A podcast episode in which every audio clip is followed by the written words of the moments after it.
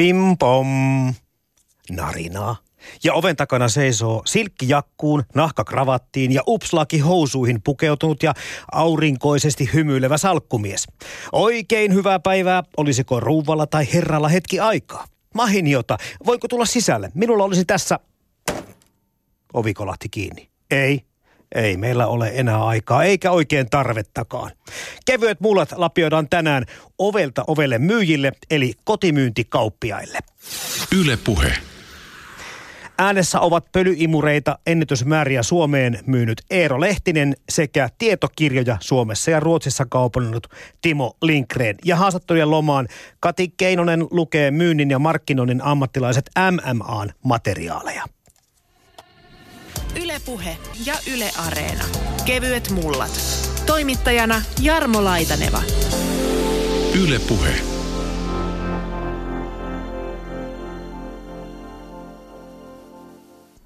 Joo, Eero Lehtinen, mitenkäs kauas historiaa meidän täytyy mennä, jos ruvetaan miettimään, että milloin sun tämä luukuttamis- tai ovelta ovelle kauppian ura on alkanut?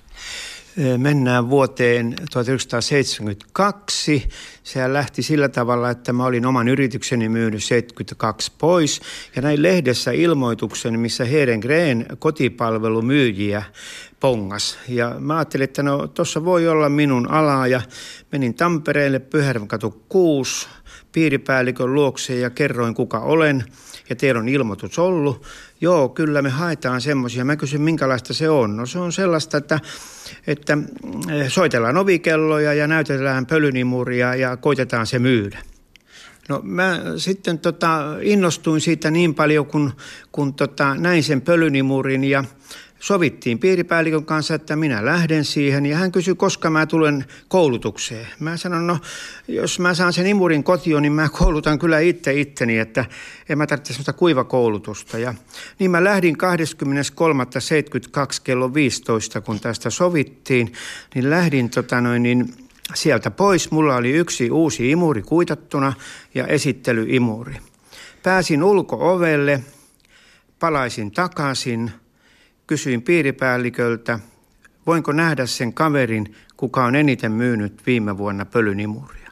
Hän näytti kaverin, se oli Helsingistä. Mä sanoin, että hyvän näköinen kaveri, mutta minä myyn ensi vuonna enemmän. Mulla oli otteet siihen, että mä haluan tehdä tätä täyspainoisesti. No totta kai hän ihmettelee, että mitä tällä ei voi vastata.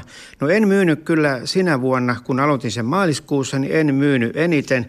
Mutta sitten heti seuraavana vuonna niin, niin rupesi tulee minun nimiini sitten nämä vuosiennätykset. Ja siitä se lähti ja usko on ollut vankka ja tuote oli loistava ja, ja äh, minulle unohtumaton retki.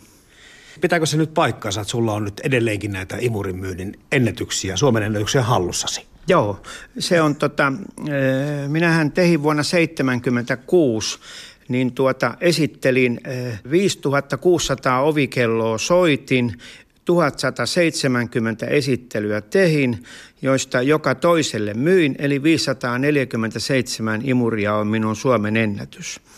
Ja sanoin, kun lähdin pois 25.80, tulen heti takaisin, jos joku rikkoo minun ennätykseni. Ja ei ole vielä kutsua kyllä tullut. No tiedätkö yhtään, miten lähelle on päästy? No aika lähelle, mutta ei, ei kovinkaan lähelle. Tässähän oli pohjoismaisittain.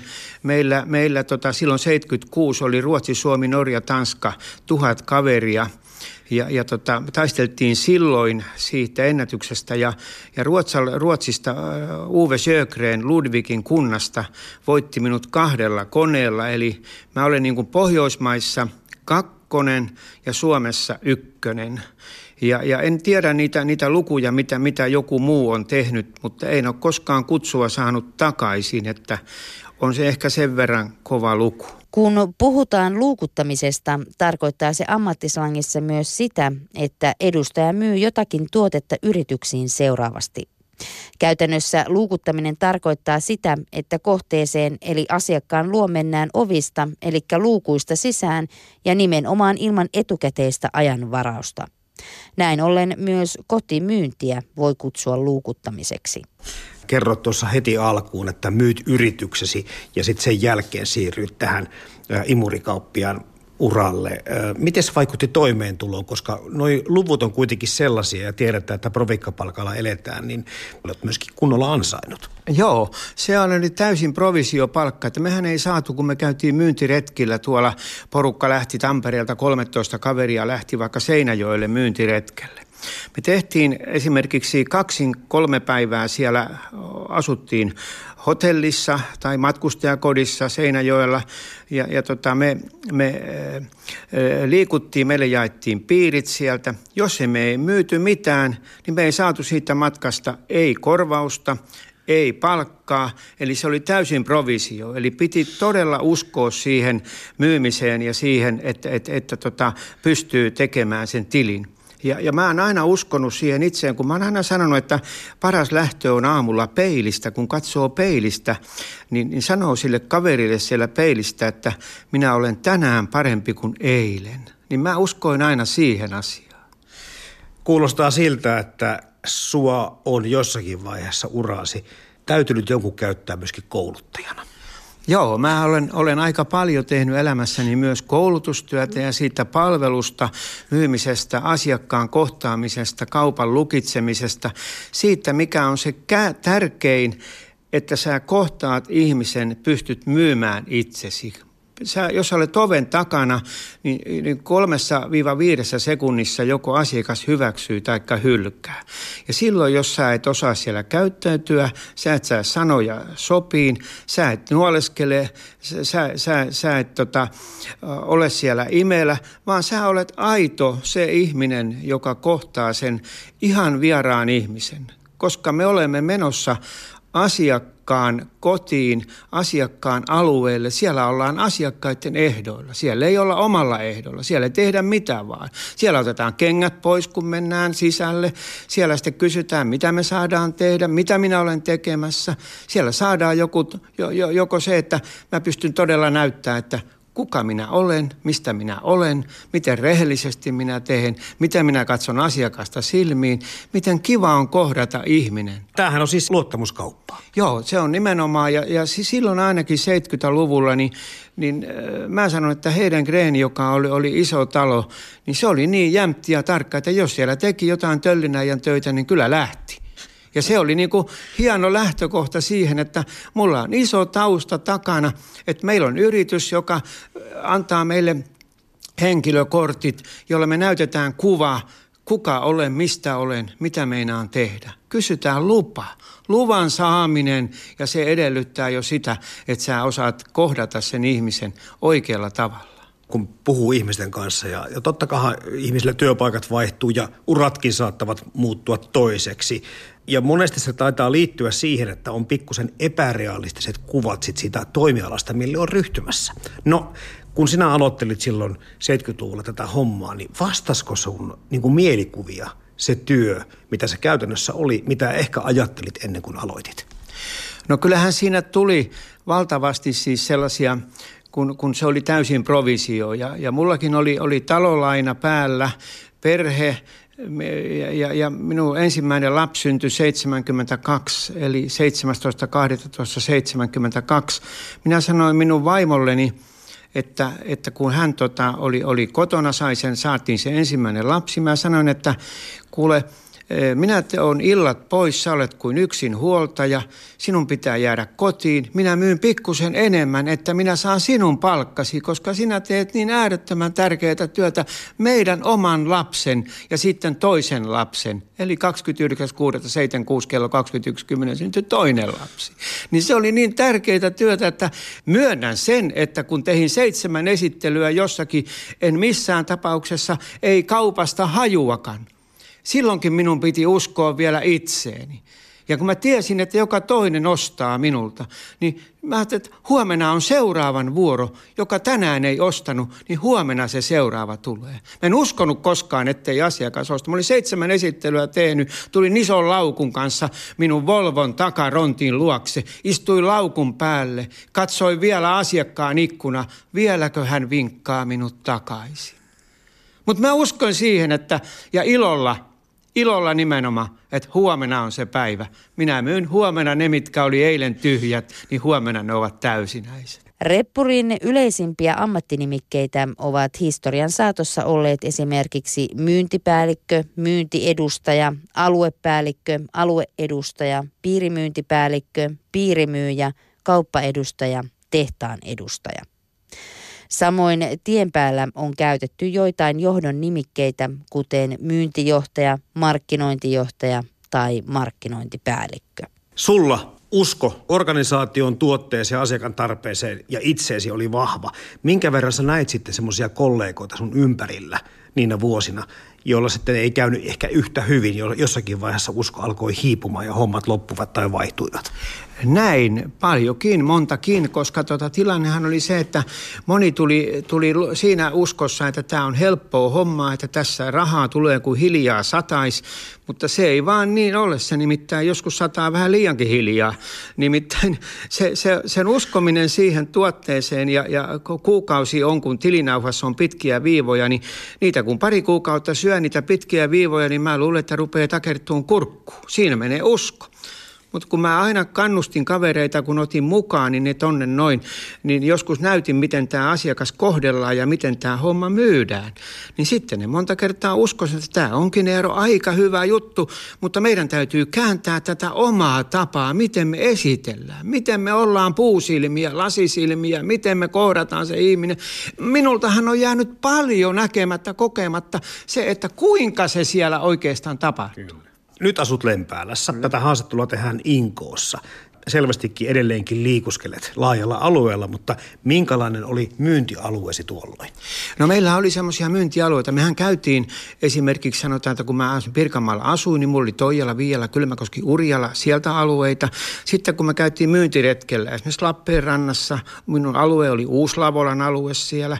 Siellä mä, tota noin, niin mulla oli tietyt paikat, minkä mä aina sen, jos mä viime vuonna käytiin myyntiretkellä, seuraavana vuonna mentiin. Mä jatkoin siitä, minkä mä olin edellis vuonna käynyt. Ja mulla oli tapana aina käydä niillä asiakkailla, kelle mä olin imurin myynyt. Mä kävin kysymässä, että mitä kuuluu ja sitten ne sanoi, että juoraahan kohvia. Sitten juotiin kohvia, eli ne keitti kahvia minulle ja sitten ne, ne kertoo sitten, että voi hyvänen aika kuule, kun sitten on vuosi kun on ollut ja meidän tunnen tuttuja, että kuule, näki meidän imuri, hän haluaisikin ostaa tämmöisen. No soitan, nyt sinä olet täällä. Voi kuinka helppo oli se, että asiakas on ollut tyytyväinen, keittää kahvit minulle, antaa piirakan minulle, kaikkia tällä. Niin sehän on elämän suurinta voimaa, mitä mä saan. Kerta kaikkiaan siis. Niin, ja mulle soitti kaksi vuotta varmasti, ei ollut myynyt enää pölynimuria, siis vuotta 82 soittaa minulle. Kuule, missä oot ollut, kun siellä ei ole tullut? Mie sanoin, että mie myy enää pölynimuria. Kuule, sun täytyy tulla tänne kohville, kun niin ikävä. Jos tekee ihmiseen vaikutuksen, kun myyntimiehen pitää tehdä vaikutus, se, että se asiakas tykkää sinusta, siitä, että se osaa käyttäytyä, se osaa kohdella, se kauppa käy. Oli semmoinen esimerkiksi sellainen asiakas, nuori pari, jolla ei ollut ollenkaan imuria. Emäntä odotti, ei ollut vielä avioliitossa, odotti vauvaa. Sano silmät soikeena, että pitää saada ensin vaunut. Mä on totta kai pitää saada, että ilman muuta hoidatte vaunut ja ostatte, että ei nyt pölynimuria. Mutta mä saan tehdä teille yhden tarjouksen. No mikä? No minä annan teille käytetyn pölynimurin. Ilman. Ja laitoin sinne oman puhelinnumeroni pohjaa. Mä no tämä ei sido teitä, ei velvoita teitä, mutta te saatte tällä imurilla ajaa sit kun se lapsikin tulee teille. Ja saatte vaunut. Ei mennyt varmaan puolta vuotta, kun tämän tytön isä soittaa minulle. Olette tehnyt lähtemättömän vaikutuksen meidän nuoriin.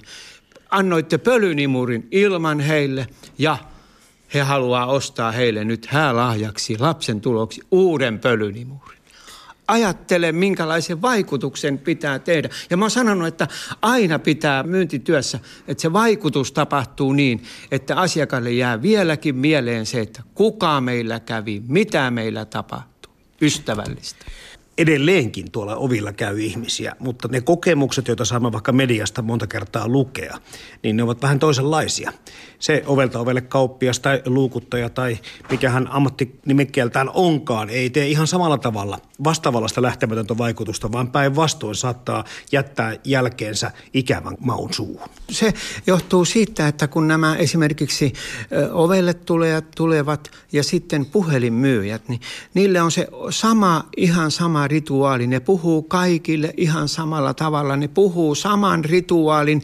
Se kestää sen 30 sekuntia tai minuutin. Siinä ei kerkiä sanoa asiakas yhtään mitään. Se, se, se, se rituaali tulee sieltä. Ei siinä tapahdu oikein mitään semmoista henkevää keskustelua, jolloin asiakas lyö puhelimen kiittää ei päästä sisälle. Sanoo, että kiitos, näitä on nyt aivan riittävästi. Puhutaan muutama sana yhteisöllisyydestä. Tässäkin ohjelmassa tavataan sitten tämmöisen kirjasarjojen myyjä, joka kertoo omasta työstä. Mutta tapasitko paljon kollegoitasi eri alalta? Oliko teillä minkälaisia miittinkejä? Yövyittekö kenties jossakin samoissa paikoissa? No meitä imurimiehiä me oltiin aina samassa porukassa, että meitä ei, mutta kyllä me, mä olen tavannut kirjamiehiä ja, ja on nähnyt, nähnyt monenlaisia myyjiä, jotka tuolla liikkuu, että meille ei, kauheasti ei ole ollut semmoista yhteistä, että Hedenkren oli se oma valtakuntansa ja, ja muuta, että, että se, se, että minä olen siis kokemuksia puhunut semmoisille, jolla on kainalot märkänä, että ei uskalla mitään, tulee se rimakauhu ovi ovikauhu, ei voi mennä, rahaa pitäisi saada, tiliä pitäisi tehdä, kauppaa pitäisi tehdä, vaatimukset on kovat, mutta ei pystytä tekemään, koska ei uskalleta, ei, ei, ei saada sitä tempoa päällensä. Yle puhe. Niin vähihän tämä on käymässä, jos mietitään sitä, että kuinka paljon tämmöistä perinteistä luukuttamista tai reppurikansaa on tuolla tien päällä enää liikkeellä. Toki heitä löytyy, mutta ennen löytyy enemmän ja yksi heistä olet sitten ex-kirjaedustaja Timo Linkre. Vai oliko niin, että sulla oli kirjat? Päätuote oli tämmöinen koululaisille suunnattu tietosanakirja, eli, eli tämmöiset aastööhön olevat, josta haetaan sitä tietoa. Kyllä. Se oli niin kuin erittäin hyvä, hyvä ja, ja tota, sitten erilaiset erityis, kun maantieteellisiä tietosanakirjoja ja tämän tyyppisiä. Niitä oli aika paljon kasveista ja, ja tota, musiikista oli ja kaikesta näistä. Ennen piti se tieto hakea kirjoista, enää ei tarvii hakea. Näin on, mm. joo kyllä. No miten sä oot alun perin niin kuin alalle joutunut? Mikä sitten siinä niin paljon kiehtoi, että lähdet tekemään tätä kauppaa? No lehti-ilmoituksen näin ja mähän on ihan pienenä jo, jo niin kuin ajatellut sitä jo ihan jo kolmannen, neljännen luokalle, että minusta tulee siis edu, edustaja, kauppaedustaja. Ja sitten mä näin lehti-ilmoituksen, että etsitään tämmöistä reipasta myyntiedustajaa ja, ja soitin ja menin haastatteluun.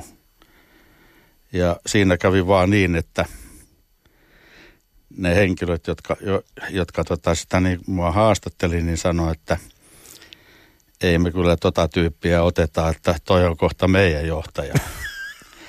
ja ja tota, sitten siitä samasta porukasta niin yksi uskalsi ottaa mut. Ja siitä se sitten alkoi.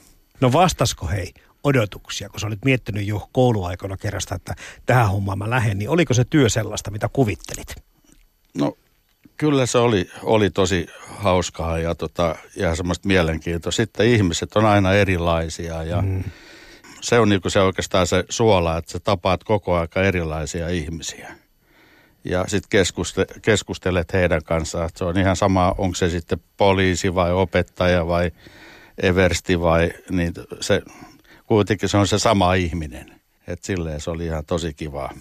Oliko muuten tota, sitten sun kollegat, jos mietitään heitä, niin eri aloilta eh, kasantuneita ihmisiä vai, vai oliko he kaikki ikään kuin kaupallisesti kouluttautuneita tai muuten vaan suuntautuneita? Mun mielestä niin meille tuli varsinkin kirjaedustuksia niin eri aloilta silleen, että oli, oli tota postinjakajia, autonkuljettajia, opettajia, insinöörejä, että oli kaupassa ollut joku töissä ja, ja myymässä ja lihamiehiä ja ihan kaikkea. Eli tarkoitan tällä sitä, että kuka siihen kykenee ja kuka sillä pystyy itse elättämään, niin ei ehkä niinkään sanelle se koulutus, vaan se, että tähän hommaan tarvitaan aika sinnikäs luonne ja hyvät puhelahjat. No se on totta tosiaan, mutta se kaikista tärkein ei ole oikeastaan se puhuminen, vaan sitten kun sitä kauppaa kysyy, niin pitää suunsa kiinni. Kuunteleminen. Kuunteleminen, se on se taito ja usein niin kun uudet myyntimiehet, kun lähtevät tänne ovelta ovelle, niin puhuvat itsensä sieltä perheestä ulos. Ei siihen pääse väliin, hei asiakas. Näin edes. se on. Että silloin kun tota, se, se kysytään, että tehdäänkö tilaus, niin sen jälkeen ollaan hiljaa. Miksi sä olit hyvä tässä sun työssä? Oliko tämä tää kuunteleminen nimenomaan se ykkösjuttu?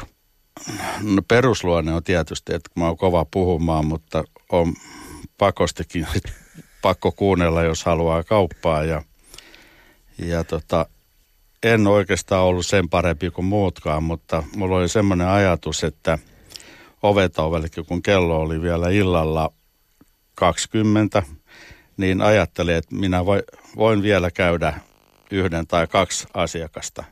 Ja siitä se itse asiassa kerääntyy se kaupan määrä sitten. Eli teet pitkiä päiviä. Pitkiä päiviä ja yrittää vielä sen ihan viimeiseen asti tehdä, tehdä sitä kauppaa. Ja, ja toiset, jos lopettivat kahdeksalta, niin mä teen puoli yhdeksää illalla. Että se on siitä, kun laskee sitten koko vuoden päivät, niin siitä joku on varmaan onnistunut kauppa sitten. Millaisilla myyntialoilla sä toimit? Oliko sulla isoja, isoja alueita? No, ah, Suomessahan mulla oli tietysti koko Suomi ja, ja Ruotsissa oli oikeastaan myös koko Ruotsi, että, että se oli ihan vapaasti valittavissa. Ja, ja tota, jos nyt ajattelee jotain parasta aluetta, mihin, mihin minä niin olin oikein niin kuin innostunut, niin Turku oli yksi oikein hirveän hyvä alue. Ja sitten kun mä tein samalla asuntoalueella ja ihmiset näki mua siellä, kun mä liikuin taas, niin alkoi jo moikkailemaan ja ja sitten nähtävästi sitäkään kautta ei tullut perutuksia, kun ajattelin, että se liikkuu siellä, että he ei kehtaa olla, olla tota yksi peruttajista. Sitten siinä oli myös takana aina, kun ö, tietosanakirjoja myydään, niin, niin se joku koululaislapsi, niin ei häneltä haluttu viedä mahdollisuutta tutkia tietosanakirjoja, koska sehän ei ole sama se, että jos kysytään isältä äidiltä, se ei ole mitään tiedon etsimistä. Se ei ole itsenäistä työskentelyä. Että se, se siinä oli aika hyvä, että saatiin niin kuin samalla alueella oli samantyyppisiä ihmisiä ja siellä oli sitten mukava olla. Miten kauan sun ura kaiken kaikkiaan sitten kesti? 17 vuotta oli niin kuin se, se koko... Tien päällä. Joo. Ja sitä osa oli sitten tämmöistä niinku suoramyyntiä ovelta ovelle, sitten osa oli firmoja ja osa oli puhelinmyyntiä.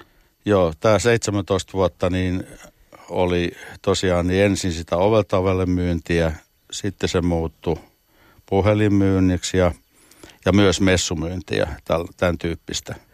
Ja sitten firmoissa kahvituntia aikana semmoisia esittelyjä. Se oli niinku tavallaan myös sellaista luukuttelua, että Timo Lindgren, minkälaisia syitä sä ajattelet sitten olevan siinä, että se homma on niin kuin supistunut melko lailla?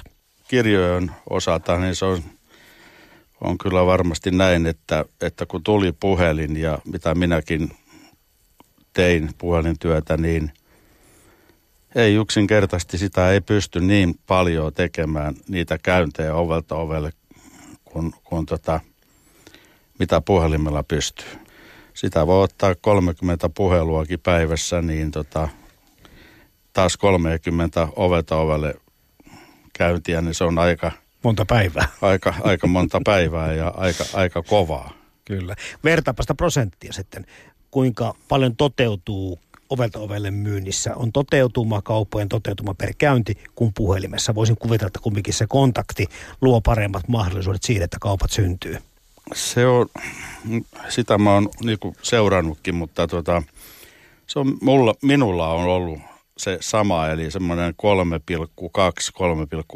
3,2-3,6 käyntiä mä laskin, laskin niin kuin se keskimäärin ja sitten kun otetaan perutukset huomioon koko Suomesta, niin, niin, tota, niin, tai sitten Ruotsista, niin se oli semmoinen joka neljäs toi kaupan.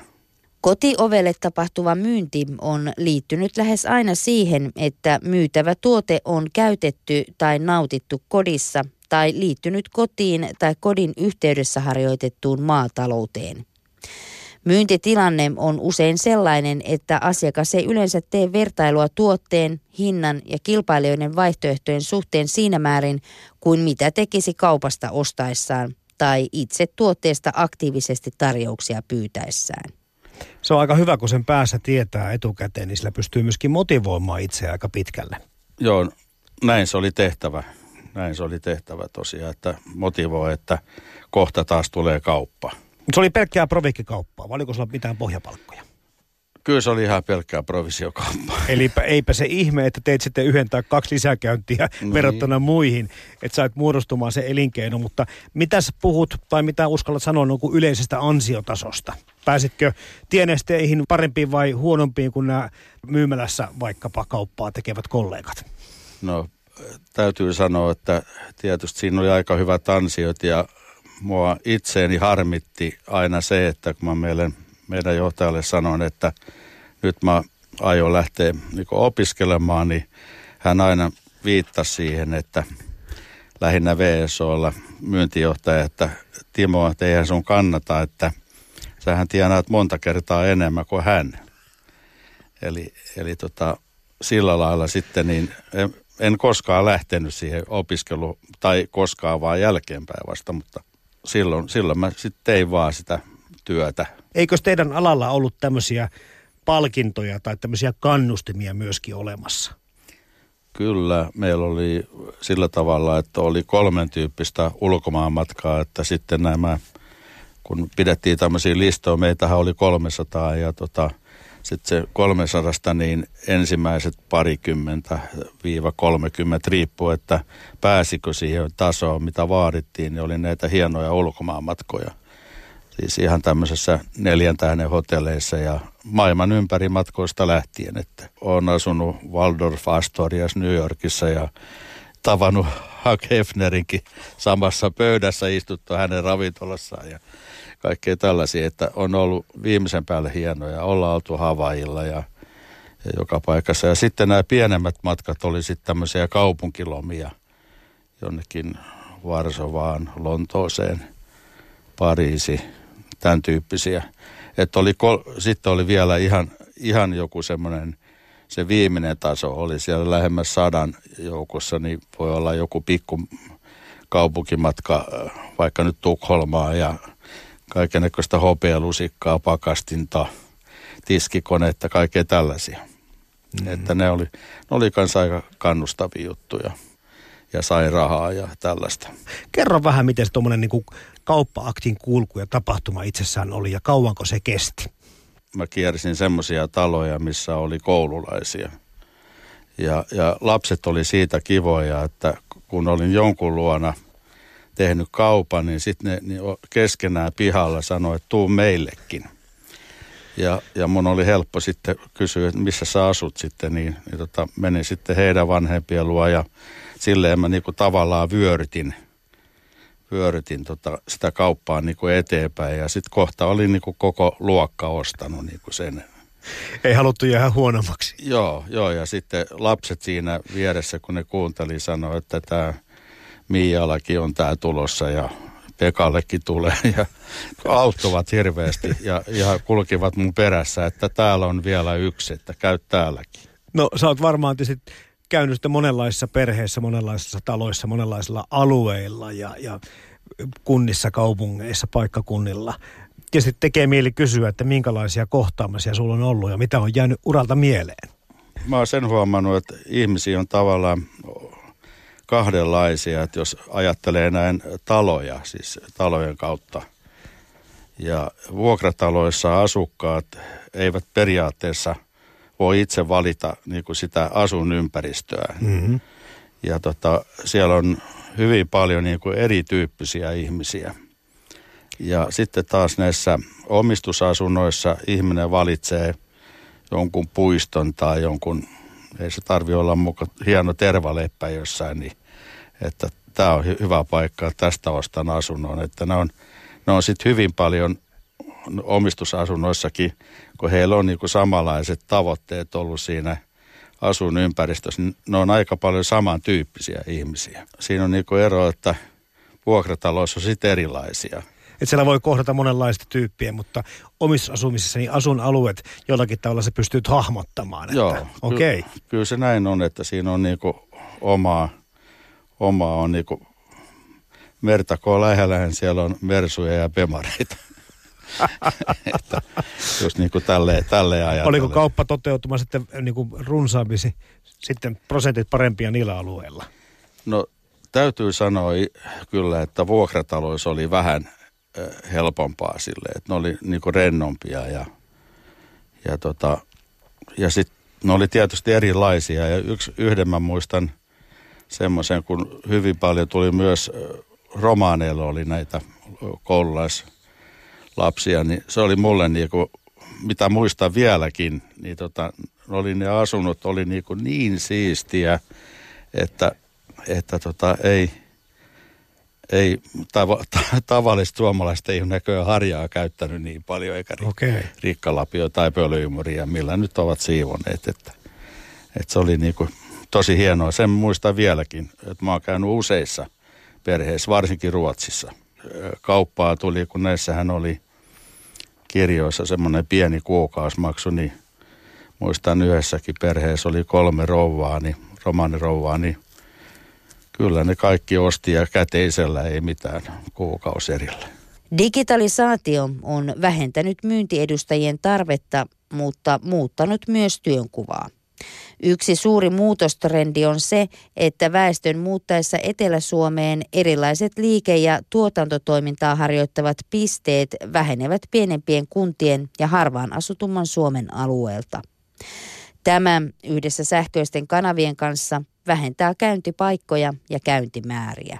On hyviä muistoja heistäkin. Niin tässä tietenkin kun kuuntelee sua Timo Lindgren, niin tulee mieleen se, että suomalaisten suhtautuminen tietoon, tieteeseen, tiedon hakemiseen ja tämmöiseen sivistykseen, niin se on ollut niin kuin kautta aikaan kohtuullisen positiivinen.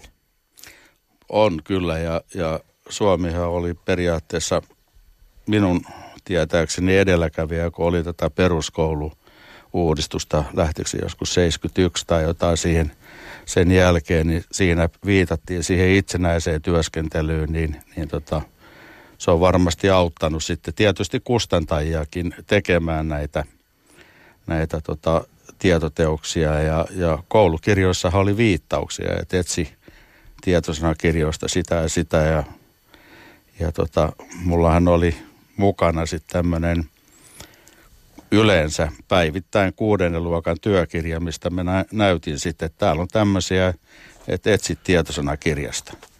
Ja sitten vanhemmat katselivat, herra jestas, että onhan niitä näköjään. Ja sitten mä otin sieltä yhden, mä olin tietysti sen opetellut silleen, että esimerkiksi mikä on sykloni.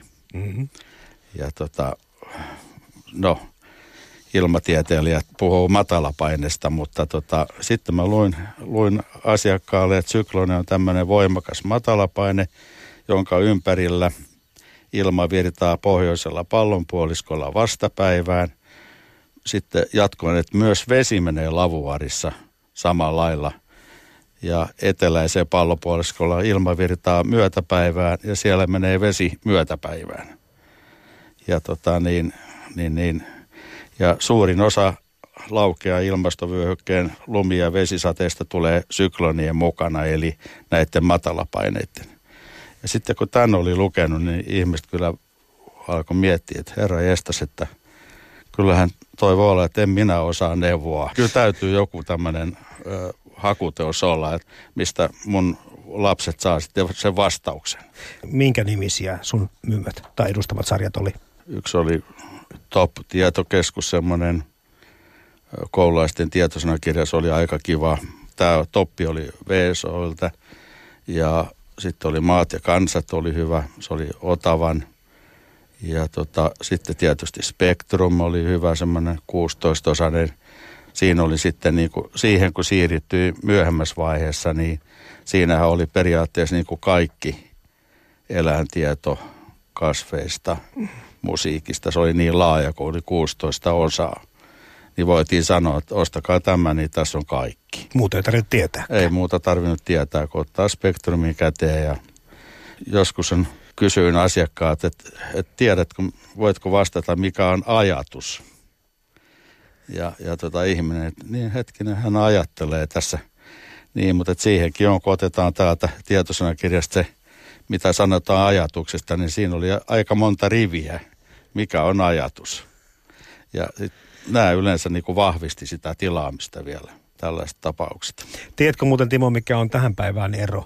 Nyt jos sä osoitat ihmiselle hänen tietämättömyytensä tai sivistämättömyytensä, niin se on vähän niin kuin, että mitä väliä. Niin Eli se arvo tiedosta, tiedon arvostus ja sivistyksestä, niin sillä ei ole tänä päivänä samanlaista arvoa ja merkitystä kuin meille aikaisemmin on ehkä ollut. Ei, ei, oot, oot oikeassa, koska ennen meilläkin, mitä minäkin olen käynyt koulua, niin kaikki joet ja järvet piti osata ulkoa ja kuinka monta kilometriä on. Minäkin yllätyin mun Aurajoen pituudesta, että sekin on jotain yli 50 kilometriä, että kun ajattelee, että sehän on Turun keskustassa Kyllä. Siinä vaan pieni, pieni puro suurin piirtein, niin mistä menee lautta yli toiselle puolelle, mutta, mutta et kyllä se näin on, että kun me opeteltiin kaikki tunturit ja, ja, ja tota paikat, niin kyllä siitä on ollut hyötyä. Nykyään ei tietenkään, ei, turhaa tietoahan turha pitää päässä. Ja sitä varten se etsiminen tänäkin päivänä on, on niin kuin Wikipediasta ja pitkin noista löytyy tietoa aika nopeasti. Puhut äsken tuossa, että mi- minkä tyyppisiä asiakkaat oli, niin sattuiko sulle tämmöisiä hullunkurisia tai erikoisia tilanteita urasi aikana? Sattu voisin kertoa semmoisen, kun mä olin, tämä tapahtui Suomessa, eli Varkaudessa oltiin tämmöisessä maalaistorpassa ja oli laittanut kirjat tuvan pöydälle ja isäntä ja emäntä tutkivat niitä kirjoja sinne ja yhtäkkiä sitten niin ovi pamahti auki, kun nehän on semmoisia vanhoja painavia ovia, että se oikein voi sanoa, että me lähti melkein saranat irti ja sinne tuli mies sisälle pölypussi kädessä ja, ja sanoi kuuluva ääneen, että hyvää päivää, että tulin näyttämään teillä uutta ihmettä. Ja, tota, sitten hän tyhjensi sen täyteläisen pölypussin, mikä hänellä oli kädessään, niin keskelle lattiaa siihen. Onneksi ei ollut mattoa. Ja tota, ei puhunut, että hän on edes mikään edustaja. Sitten hän haki sen, sen tota, imurin siitä porstuvasta, vai näin kun ne maalla sanoo näitä eteisiä, ja tota, niin, veti johdon siitä esiin ja, ja sanoi, että mihin, mihin tämän voi laittaa. Ja katseli ympärilleen pitkin niitä seinäreunoja ja, ja isäntä sanoi, että kuule sun pitää vetää se naapuri. Ja tota, sitten tämä imurikauppia sitten ajatteli, että jos hän nyt kuitenkin nämä pölyt imuroisi tässä, ne, niin jos sä pölyt haluat pois ottaa, niin ota rikkalapio ja harja tuosta tuvan uunin vierestä, että tota, täällä kun ei ole sähköjä ollenkaan. Ja kaverihan otti sitten harjaa rikkalapio ja, ja tota niin, siivos. Se oli yksi semmoinen Päivittäistavara ja ennen kaikkea elintarvikekaupan edustustyö on vähentynyt merkittävästi. Tämä johtuu pitkälti kaupan ketjuuntumisesta ja toiminnan ohjausjärjestelmien kehityksestä. Edustajille jätetyt tilaukset tuotteesta ovat muuttuneet kauppaketjun automatisoiduksi systeemiksi, jossa kassakoneen tieto siitä, mitä on myyty, jalostuu automaattisesti varasto- tai toimittajatilaukseksi. Mutta tästäkin liikkuu semmoisia teko urbaania legendoja, että en ole kuullut, että se on niinku tapahtunut oikeasti jollekin. Ja nyt sä Timo Lindgren kerran. Se on ihan- Sä oot nimenomaan nähnyt ihan tämän var- tilanteen, että sitten ne jututhan lähtee tästä hyvin liikkeelle ja leviää varmaan ympäri Suomen. Joo, varmasti. Joo. Tapahtui vuonna 74 Varkaudessa. Että se on ihan, ihan totta. Ja kerran vielä semmoinenkin, kun tota, siihen aikaan 74 niin oli housussa semmoiset upslaakit, tällaiset reunat. Ja tota, niin se oli revennyt sitten jotenkin se upsla, upslaaki mulla ja, ja kun mä olin tilauksen tehnyt sitten siellä perheessä, niin mä kysyin täältä emänältä, että tiedättekö te jotain ompelia jossain, että mä saisin korjattua, kun, tää, kun mä kävelen, niin se on aina kannan alla tuolla noin. Ja tota sanoin, että hän, hän voi ommella sen, että mies tulee, mies on Scanialla, mä olin Trollhättenin silloin, mies on Scanialla ja tulee vasta parin tunnin kuluttua kotiin. Ja minä heitin housut pois ja istuin sohvalla, pikkutakki, valkoinen paita, kravatti päällä ja tota, alushousut jalassa ja sukat ja Rova alkoi korjaa housuja ja miten ollakaan, niin Scanian joku tämmöinen juhlapäivä oli vuosipäivä, niin työntekijät pääsi kaksi tuntia aikaisemmin kotiin. Ja kuinka ollakaan, niin kohta ovi aukes sieltä ja tota, minä olen siinä kalsarit nousin ylös sitten ja, ja tota, esittäytymään ja samalla huoma, huomasin, että herra jestas, mullahan on pelkä talushousut jalassa, että se niin kuin unohtui sekunniksi ja tota, mies kysyi multa, että, että tota, mikäs mies te olette oikein? Ja mä sanoin, että kirjaedustaja Suomesta. Sehän onpas erikoista, että kalsarit jalassa sitä kaupustellaan täällä näin. Ja, ja tota niin, mä sanoin, että joo, että anteeksi, että vaimonne korjaa mun housuja just, että mä pyysin apua ja, ja maksan siitä sitten, että sovittiin korvauksesta. Ja samalla vaimo tuli sieltä, sit sieltä ompeluhuoneesta ja sanoi, että joo, hänellä on, hän auttaa herraa vähän se tässä. Ja mä puin sitten housut jalkaan ja, ja isäntä keitti vielä kahvit siinä. Että oli, onneksi oli tällainen. Rauhallisempi ukkeli. Nämä jutut on aivan mainioita, mitä sä, Timo Lindgren kerrot ja mitä Eero Lehtinenkin meille on kertonut, mutta tota, nyt kun mietit jälkikäteen tota aikaa, niin millaisena tuo, tuo 17 vuotta niin sun elämässä näyttäytyy? Minkälaisia muistoja sulla on ja fiiliksiä tuosta kaikesta? Periaatteessa ihan kivoa muistaa, että mulla ei joku kerran ollut Trollhättanissä, sekin Ruotsissa oli semmoinen, että mies nappasi, tota, tuli kotiin yhtäkkiä, kun tein kirjaesittelyä. Onneksi olin sen lopettanut ja mulla oli siihen aikaan, kun Ruotsissa oli semmoinen tapa, että otettiin kengät pois, mikä nyt rantautui Suomeen myöhemmin, kengät pois sellaista kollaa sisällä.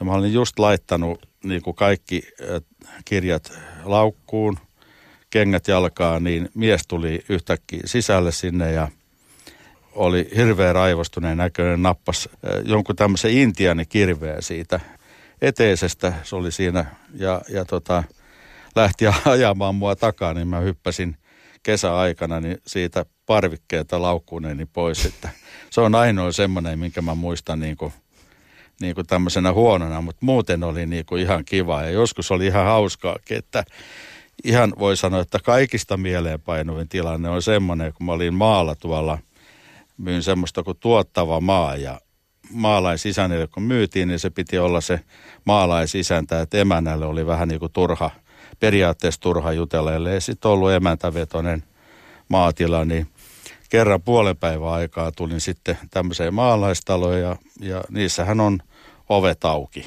Ja tota niin, menin sisälle sitten tupaan ja ja tietysti siinä voi, mä ajattelin näin, että mä menen puolen päivän aikaa, niin isän tai emäntä on joku alkaneet syömään tai on just syöneet. Että silloin tapaa aika hyvin heitä. Ei siellä ollut ketään siellä tuvassa. Mä sitten huutelin ja huhulin, että, että päivää taloon. Sitten mä kuulin semmoista kauheita rynkytystä. Ja tota, et kävelin sitten, kun se oli iso, varmasti tota, niin 15-16 metriä pitkä talo, niin, niin tota, kävelin sitten ja siinä oli näköjään sitten makuuhuone ja sieltä kuului sitten rynkytystä ja voihkinaa hirveästi ja, ja tota, mä ajattelin, että voi, voi, että en voi mennä kyllä koputtamaan, että, että olisiko täällä hetki aikaa, vaan tota, meni sitten takas tupaan ja, ja tota, sitten sanoin vielä kova äänet päivää taloon, niin sitten kohta rouva tuli sieltä, sieltä tota, tukka pörröisenä ja ihan punaisena ja hikisenä ja tota niin, mä sanoin, että olen tuottavaa maata esittelemässä tässä, että isäntä tai emäntää etsin, niin tota, hän sanoi, että hän on kyllä emäntä, mutta isäntä tulee vasta neljän jälkeen, että, että sillä lailla tulee uudestaan. Ja minä menin sitten neljän, neljän, jälkeen, neljän tunnin kuluttua, siis kello oli silloin jo tätä puolen päivän aikaa, että isäntä oli käymässä jossain katsastusreissuun tai jossain tällaisella. Et ihan kivoja kohtaamisia, mutta pääasiassa se oli ihan semmoista mm. perusjuttua, että tehtiin kauppa ja kiitettiin ja, ja tota, sillä lailla, että ei siinä sen kummempaa niin kuin dramatiikkaa ollut. Se oli hienoa aikaa ja harmittaa, että se on mennyt ohi, että Se olisi, olisi hyvä myyntikoulu nuoremmille. Yle Puhe. Mitä, mitä mä oon kohdannut siellä. Miten mä olen esimerkiksi tehnyt semmoisen tapauksen, kun menin Toijalassa asiakkaalle. Ja rouva tuli vastaan minua ja sanoi, että voi hyvänen aika. Kylläpäs tulitte hyvään aikaan. Meillä on ollut ilmoitus lehdessä, että meiltä pitäisi viisi lehmää myydä.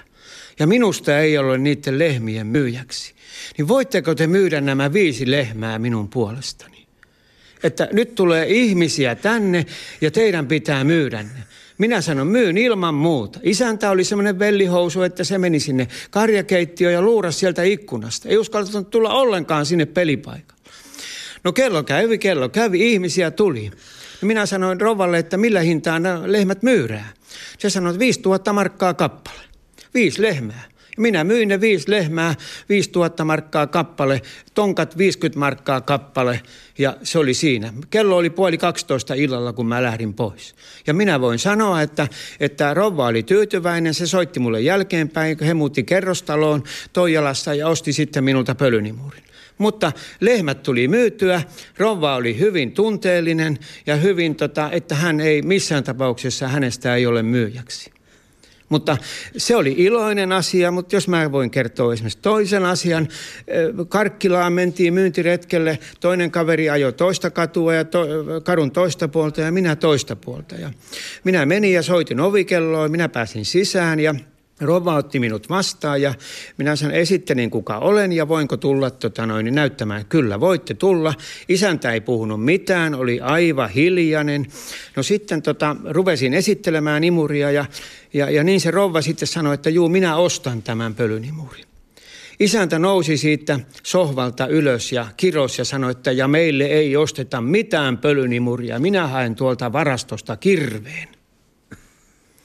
Niin se lähti ulos hakeen kirvestä. Rouva tuli aivan häkellyksiin, että, että, että mikä meidän isän tuli. Se on kyllä ollut työttömänä, mutta tota, sitä paino jotenkin se. Ja, ja niin se lähti ulos ja minä kun tulin sitten, mä sanoin rouvalle, että minä laitan tämän imurin laukkuun ja, ja tästä ovesta kun menen, niin laitan ensin tämän Hedenkenenin laukun, että putoo ensin laukku ja sitten vasta pää. Ja kun mä menin ulos, nostin sitten autoon laukku, niin mä näin, kun isäntä luurasi sieltä ulkovarastosta, että tuleeko imurikauppaa vai ei. Se oli semmoinen aika, aika järkyttäväkin juttu, mutta se, oli, se opetti kuitenkin, että miten sun täytyy säveltää ja sanottaa ja miten uhkaavia tilanteita voi tulla. Oliko tässä niinku terveysvaarassa useammankin Joo, kerran? No kyllä niitä oli ja sitten oli semmoisia, kun menee elävään elämään, siis kun menee, on perheriitaa ollut, on kaiken näköistä siellä, niin kun sä menet soittaa tämmöinen 48 kiloa ja nahkahousut oven takana, sitten kun ne vedetään sisään ja siellä on ollut riitaa, siellä on vähän tuolijalkaa poikki ja ynnä muuta kaiken näköistä, niin, niin kyllä siellä tuli, mutta eihän sinne imuria voinut enää tuoda eikä näyttää, vaan siellä piti nimenomaan lähteä kauniisti pois ja kiittää, että tämä ei ole ehkä oikea aika ja oikea paikka. Miten tuohon aikaan, mitä sä sanot Eero Lehtinen siitä, että miten teihin reppureihin suhtauduttiin? No varmasti hyvin monet suhtautu silloin hyvin vakavastikin, koska heidän Green ja Electrolux oli tunnettu merkki. Mm. Meillä oli niin kuin iso tausta, mutta se, että onhan aina ollut niin kuin vitseissä ja kaikissa, että, että, että pölymurikauppias tekee sitä, tuo pölyt tullessaan ja, ja, ja, ja myydään sähköttömään taloon ja kaikkia näin, niin, niin, tuota, niin kyllähän siellä on ollut semmoista hyvin negatiivistakin ollut ja, ja semmoista hyvin, hyvin tota, lehdissäkin kirjoitettu juttu, mutta ehkä ei pölynimurikauppiasta, mutta ehkä tämmöisestä suoramyyjistä, siis ove, ovikellon soittajista on ollut negatiivista. Ja, ja se vaan vaatii kuitenkin se, että uskominen edelleen siihen omaan tuotteeseen ja, ja sen näyttäminen, että mä en ole niitä miehiä, että mä teen sillä tavalla. Mä, mä, mä teen mm. nimenomaan ystävällisesti ja, ja kohteliaasti ja, ja sitten suljetaan ovi ulkopuolelta ja lähdetään. Ihmisten koulutus ja tietotaso nousee koko ajan. Tänä päivänä kuluttajat etsivät itse tietoa tuotteista ja kun tuotteita ostetaan, yhä useammin ostetaan vain tarpeeseen. Ovelta ovelle myynnissä kulut ovat kohtuullisen suuret verrattuna kaupan tavaralogistiikan kuluihin. Ympäristötietoiset ja ajankäyttöään tarkkailevat ihmiset haluavat itse määritellä mahdollisen kaupan ajan ja paikan.